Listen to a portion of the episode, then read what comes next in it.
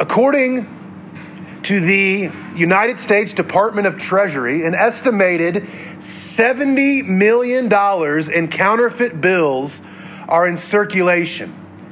Now, these bills are often manufactured by regular dudes with, with a computer, a scanner, an inkjet printer, and some supplies from Staples. And, and most of us, we don't carry a lot of cash anymore, but if for some reason the notes you have in your wallet were, were made by some dude named Skeeter in his mom's basement, there's a good chance that that money is absolutely worthless. Counterfeit money is on its own worthless. A counterfeit gospel is worthless.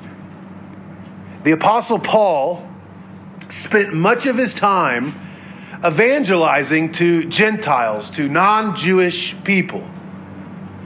He went all over to different areas and preaching the gospel to Gentiles and what it meant for them to have a new life in Christ and to be incorporated into God's family. And he would plant churches all over the known world and he would leave those churches, but he would still disciple them through letters. And much of what we have as the New Testament are, are these letters. Colossians, what's to the church in Colossae? You have Philippians and Ephesians, Romans. These are places where, where Paul is teaching people through these letters. And, and the book of Galatians is to an area of Galatia in Turkey. And, and this, this book is one of these letters. He sees Paul spent a lot of time planting churches in this area, and, and he's just left. And, and shortly after, upon his departure, a, a crisis arises in Galatia. There's a group of teachers putting into circulation a counterfeit gospel. A gospel that at first glance looks, looks the same as the gospel that Paul's preaching. But upon a closer inspection, it's a gospel that brings nothing but, but trouble. It's a gospel that is burdensome, and it's a gospel that is dangerous. It's a gospel that is worthless. We today are surrounded by similar, bogus gospels. So, Paul's words here, they help us define what, what what the gospel actually is. He gives us the bar to measure all other supposed smaller g gospels against. He helps us to, to figure out what it looks like to spot a fake and, and why we should avoid the trap of embracing anything that dilutes, pollutes, poisons, tweaks, or outright changes the good news we build our faith upon. So turn to the book of Galatians.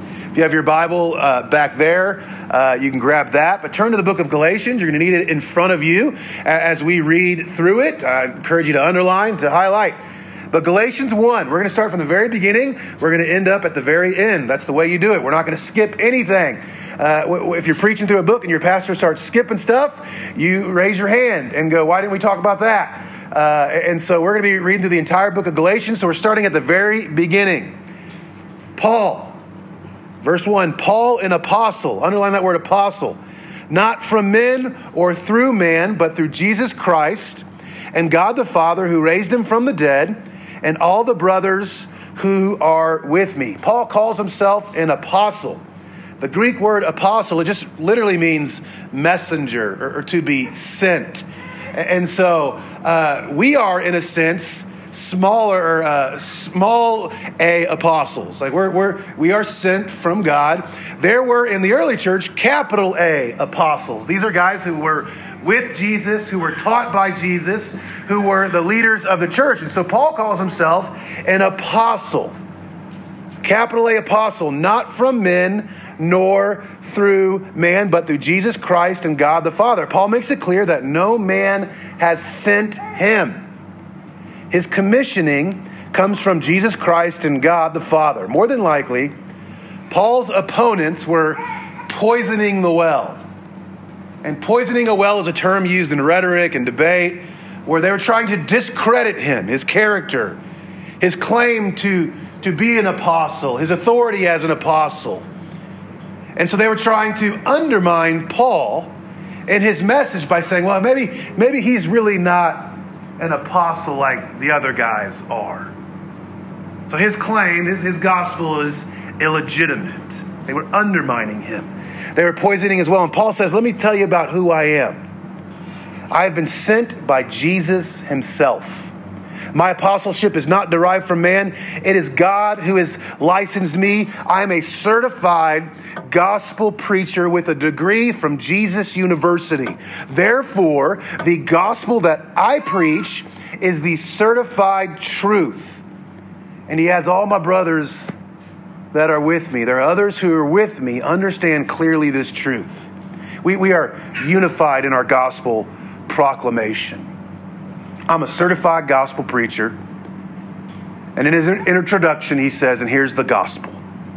Look at verses 3 through 5. To the churches in Galatia, grace to you and peace from God our Father and the Lord of Jesus Christ, who gave himself for our sins to deliver us from the present evil age according to the will of our God and Father, to whom be the glory forever and ever.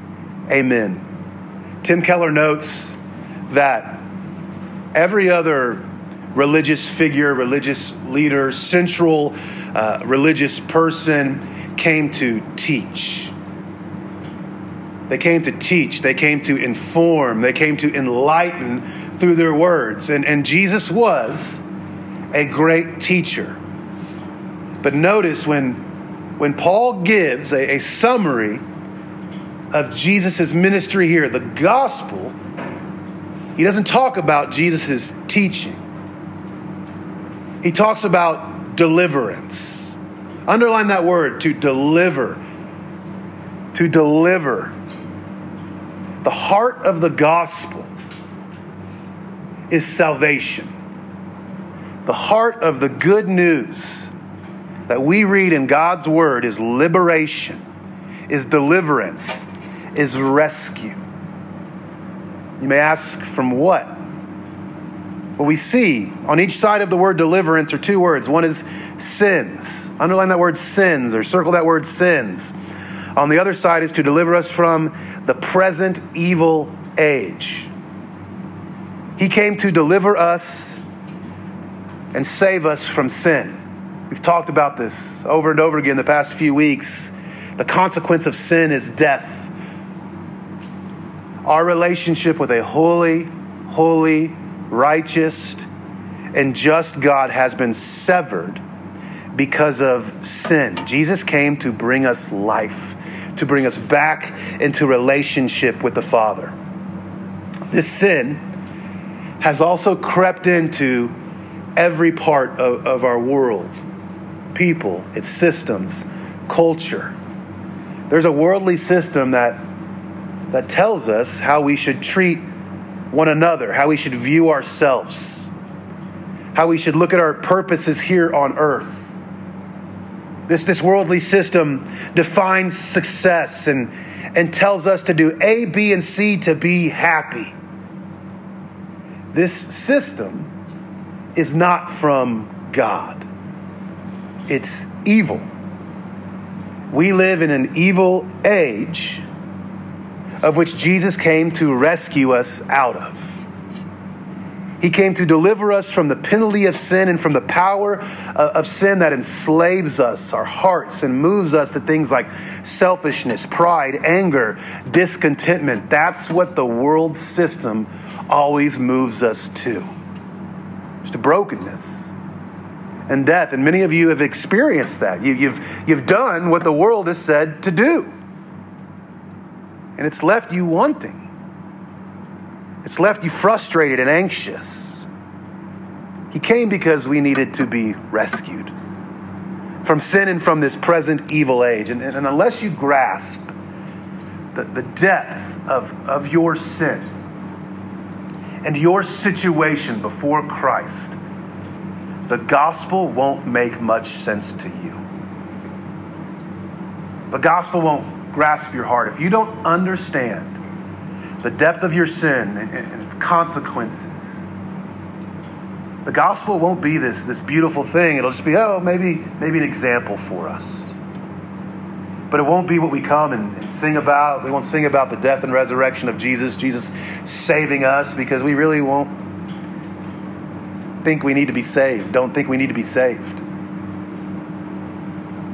You don't need rescue unless you're lost or in a, or in a, in a helpless situation. You rescue people when they're drowning and they're headed towards death. And you don't rescue them by throwing them a how to swim manual at them. You know, we don't, when people are drowning, you don't, you don't throw them teaching.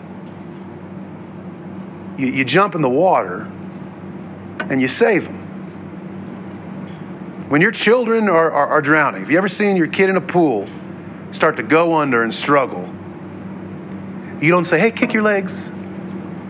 Doggy paddle when they're, when they're breathing in water because they can't save themselves. You jump in after them. And that's what Jesus did for us. Jesus jumped in the water to rescue us from sin and from this present age, and he does it through the cross. His death was sacrificial and substitutionary. The word for, he died, he came who gave himself for our sins. This means on behalf of or in place of. He took our place. He lived a life we couldn't and paid for. Our sin, and it's, it's a once and for all sacrifice that, that frees us from sin's power, from the the presence uh, of sin's penalty, and one day the presence, sorry. And who's getting the credit here as we look through these few verses? Who's getting the credit for our salvation? There's not much about us here, is there? It's not like, and because we were good, and because we asked for it. No. Jesus gets the credit. God the Father gets the credit. And Paul says all the glory should go to him. He is the one who has accomplished it according to the will of the Father. Therefore, he is the one who gets all the glory. So, so far, this is what's been happening. Paul said, I'm a certified preacher of the certified grade A gospel. And here's the gospel Jesus came to save sinners. And this deliverance comes through the cross of Jesus Christ. Now, so far, what we've seen in Paul's letter is nothing too far out of the ordinary. What you would expect next in a letter from Paul is a, a section on thanksgiving. And so Paul would usually say, okay, now I'm going to spend a, a big chapter thanking God for all the good things He's doing in your life. I thank God for, for the Spirit that's at work, for your perseverance, for, for the fruit that I see, the assurance that you have, you're pressing on, your faith. And it's this, it's this big section of thanks that was very common in letters during the day. We see no such section in the book of Galatians. Paul wants to get to the point, and he cuts to the chase. Look at verse 6 and 7. I am astonished that you are so quickly deserting him who called you in the grace of Christ and are turning to a different gospel. Not that there's another one, but there are some who trouble you and want to distort the gospel of Christ.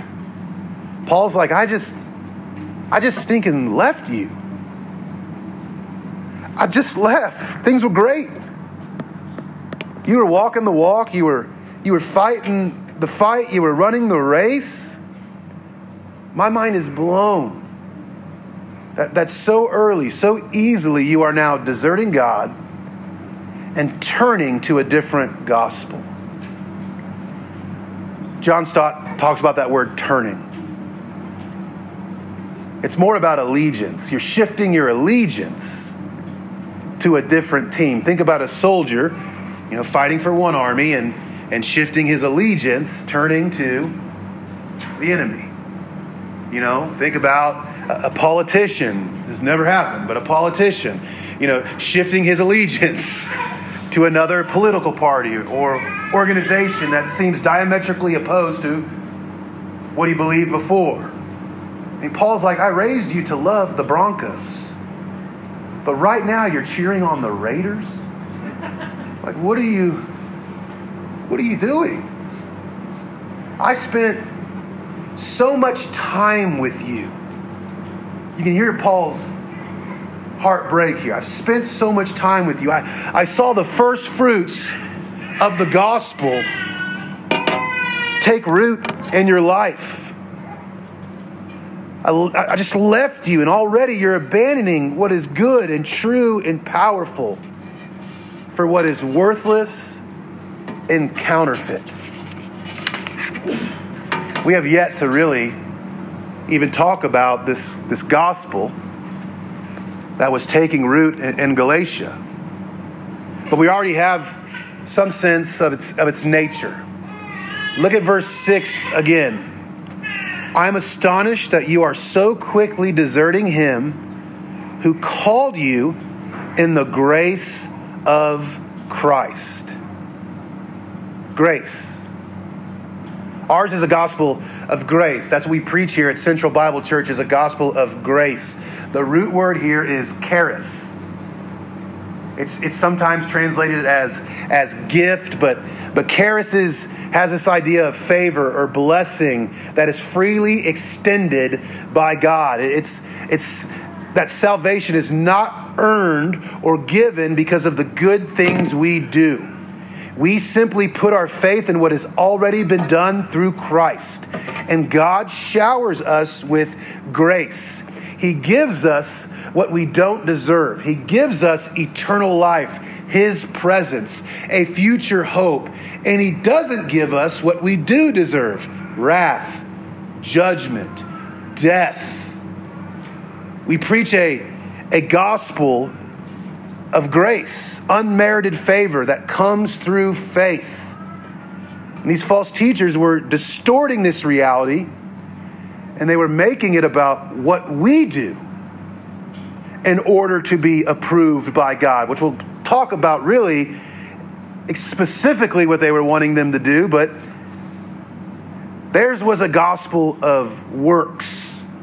You need to do this in order to be approved by God. There are many ways to spot a counterfeit dollar. Luke, you're a police officer. Do you know how to spot a counterfeit dollar? How do you, how do you, can you, can you give me one way to look at a counterfeit dollar? Touch it. Touch it, the, the feel of it. Just how, a, how money feels. I mean, you've been holding on to real money probably for most of your life. You probably could figure it out and, and feel it and say. One of the reasons is on, on a real dollar, the money, uh, the, the wording is raised a little bit. On a counterfeit, it's, it's completely flat. I mean, you look at it as are the words blurred? Is it missing watermarks? Um, you can even look at the serial numbers if you know what those mean. One way to spot a counterfeit gospel is to ask some questions. Does this gospel in any way focus on human effort, merit, or human achievement? In any way, does it say you must do A, B, and C to become a true child of God. If so, it's a counterfeit gospel. And these teachers, they may have been even saying, yeah, you need to believe in Jesus Christ, but you also have to give God something. You got to perform this ritual. You have to dress this way. You have to jump through this hoop, accomplish this task, and perform this activity before God before being approved by God.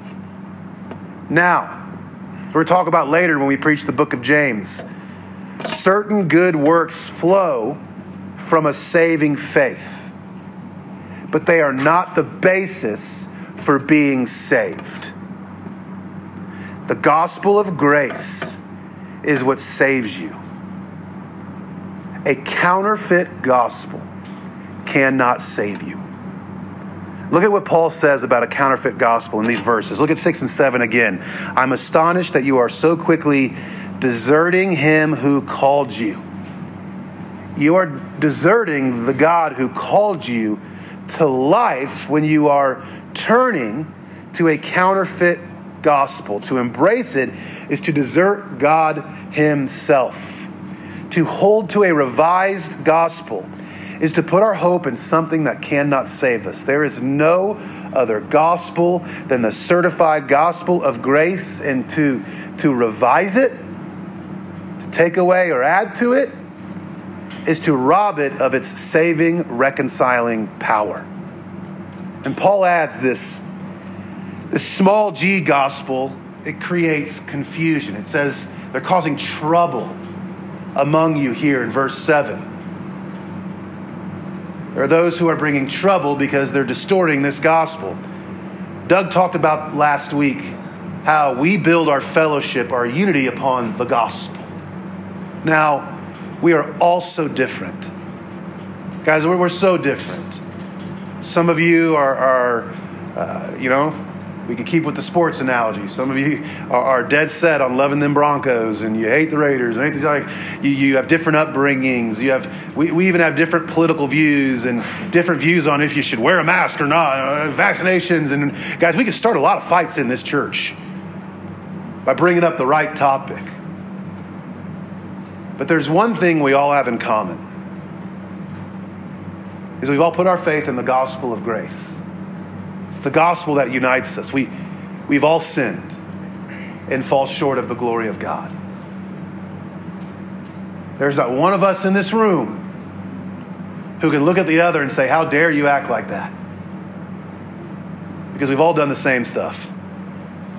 The ground is level at the cross. Therefore, Jesus has saved, saved us in the same way through his death and resurrection.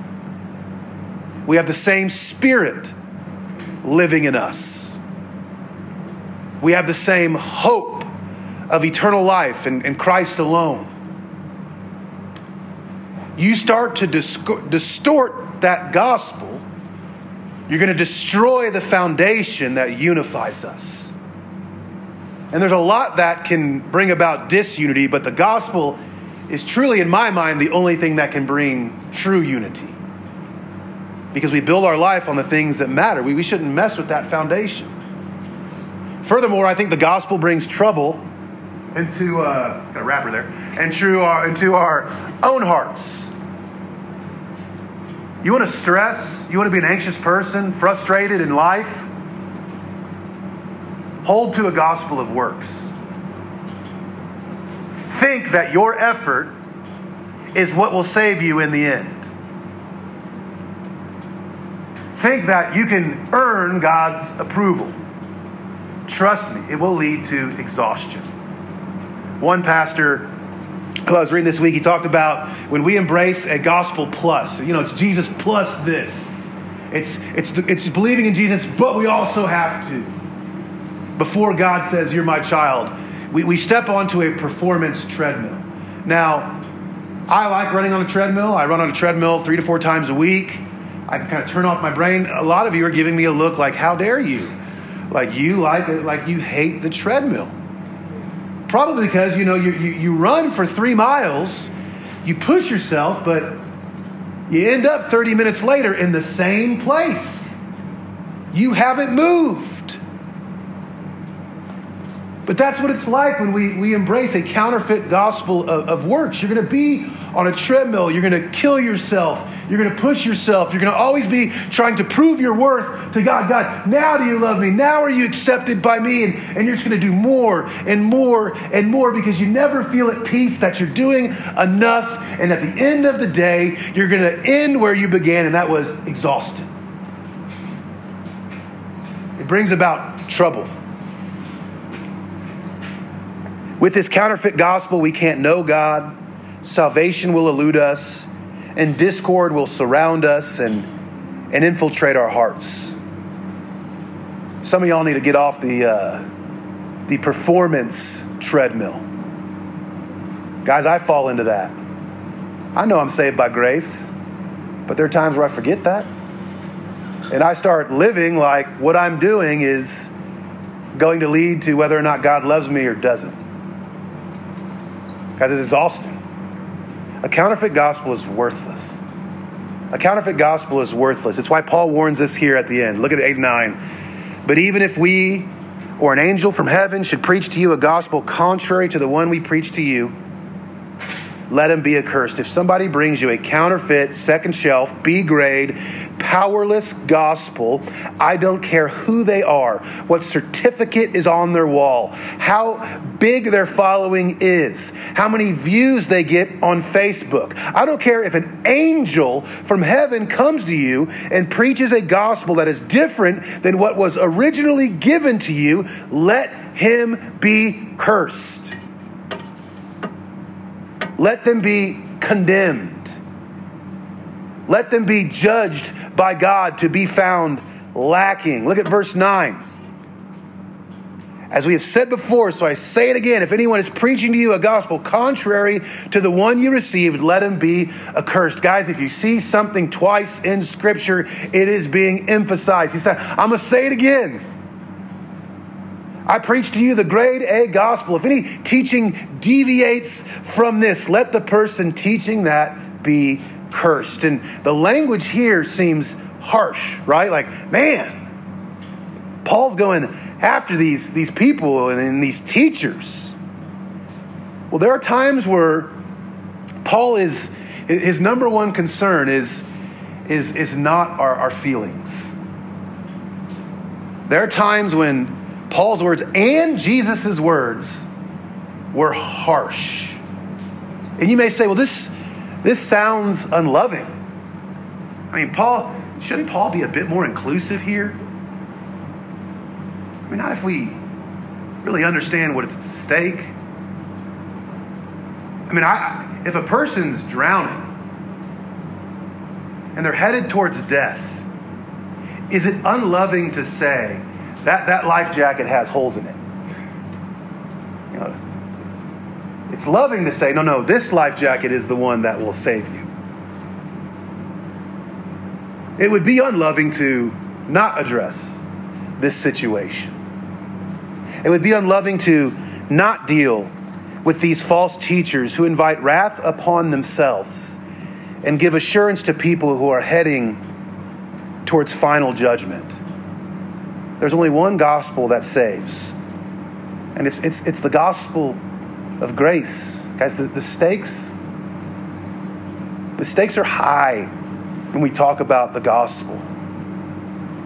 Paul is so concerned about the purity of the gospel and this church that he loves because people's their, their souls hang in the balance.